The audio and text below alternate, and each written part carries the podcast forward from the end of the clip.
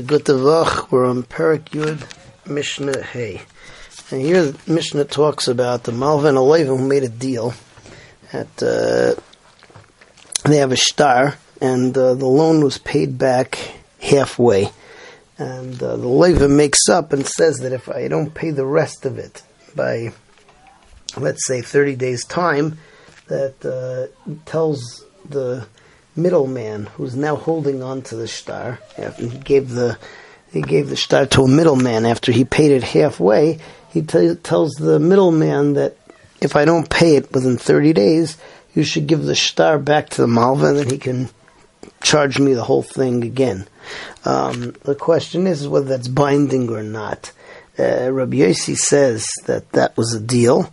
Rabbi Yehuda says that we don't go by it. And the Machlokes is totally on Asmachta Kanya Lo Kanya, that when a person says something, even if he's going to make a Kinyan, but he doesn't necessarily believe in what he's saying because he figures that everything will be okay, so then it's not binding. And with the halach is that Asmachta Lo Kanya, and the Shlish does not have to give the shtar back.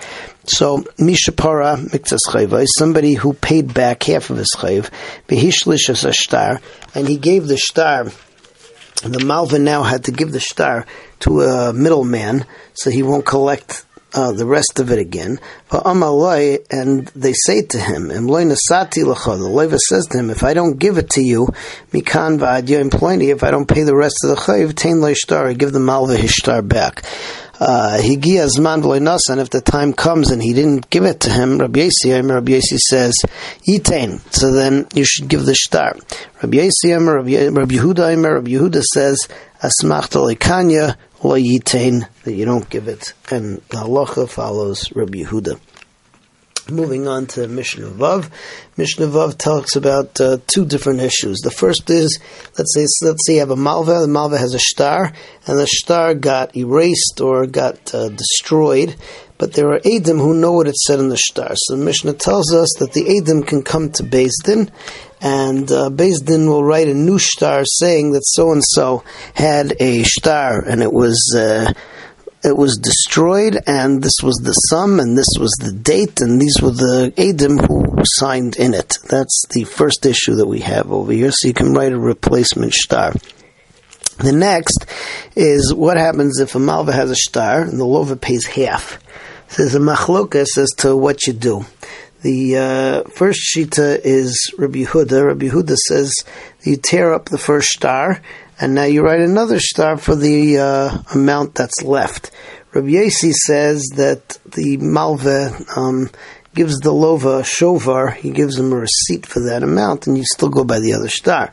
To which Rabbi Yehuda replies, that's not fair. Why should the Leva have to watch his shovar to make sure that he doesn't lose it? Now he's at risk. And Yossi replies back to that it's better that the Loveh should watch his shovar and make sure to pay back on time than the Malveh have to write a new shtar, which is going to have a different date, which is now not going to allow him to collect his loan from a mortgage from an earlier date, because if the original shtar was from an earlier date, some more lands were mortgaged to this loan.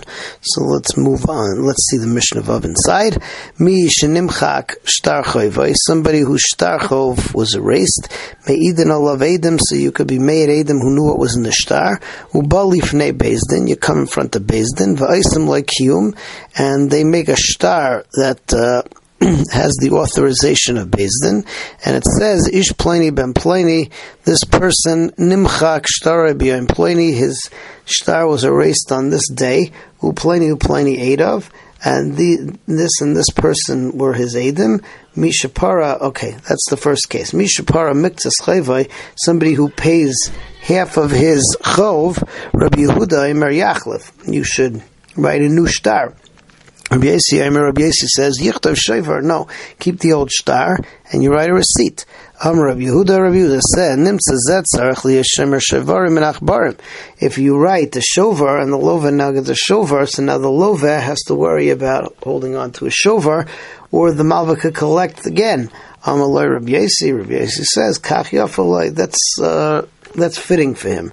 And the Malveh should not lose his ability to collect from lands which are mortgaged from the original date in the shtar, because if he writes a new one, it's going to be dated later on, and he's going to lose his chus to collect from certain lands. Be'ez Hashem, tomorrow we begin with Zayin and Ches, and Be'ez Hashem will be Messiah in the Masechta.